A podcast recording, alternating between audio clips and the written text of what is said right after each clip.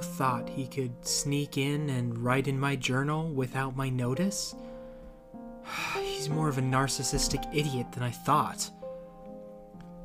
Let's preface this entry with a simple fact Bruno is lying. He's lying about all of it. He's trying to trick you, uh, to deceive those who might find this journal in my accounts of living here. His manipulation does not stop at just Maria or me, but everything about us as well. It's a living hell.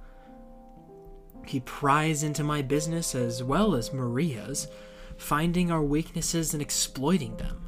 He causes the lack of consciousness to be worse.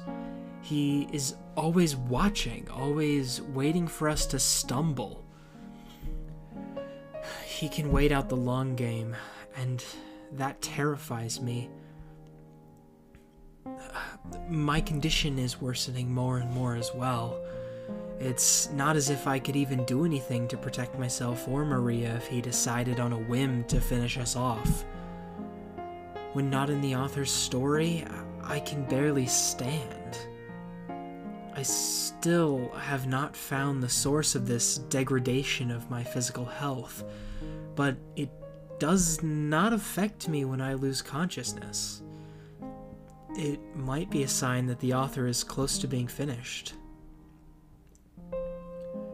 If that's the truth, what more can I do? I'm too busy fighting the villain that is Bruno. I would do anything if it meant that I would be able to rid myself from Bruno's influence even go to the the most depraved extreme. I'm just tired more than anything. Tired of struggling, tired of being the protector, the the white knight.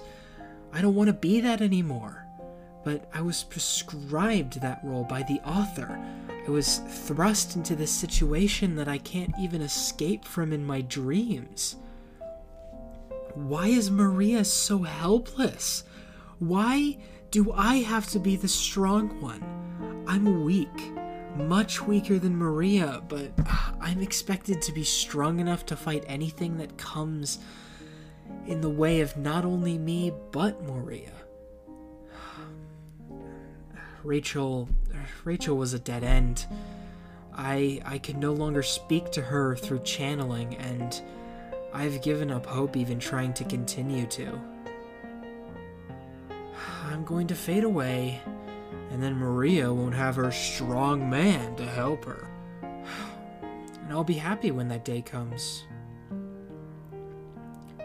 Though I may cease to exist, I wouldn't have to deal with her annoying, happy go lucky attitude, to have to fight a monster in my every waking hour and even when I am asleep. Death could be peaceful quiet.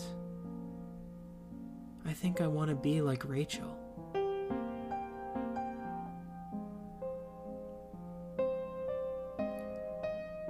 What the hell am I even saying? Ah, this this is ridiculous. I I don't want to die. I am I'm not content with fading away.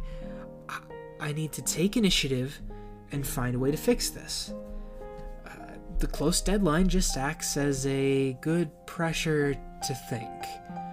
Uh, the biggest problem is that I can't focus on figuring how to get out to make the author stop when Bruno is breathing down my neck, making life miserable. I think drastic action needs to be taken. I'll need a plan, but if I play my cards right, I can make Bruno gone for good. I just need to get him in the right place at the right time.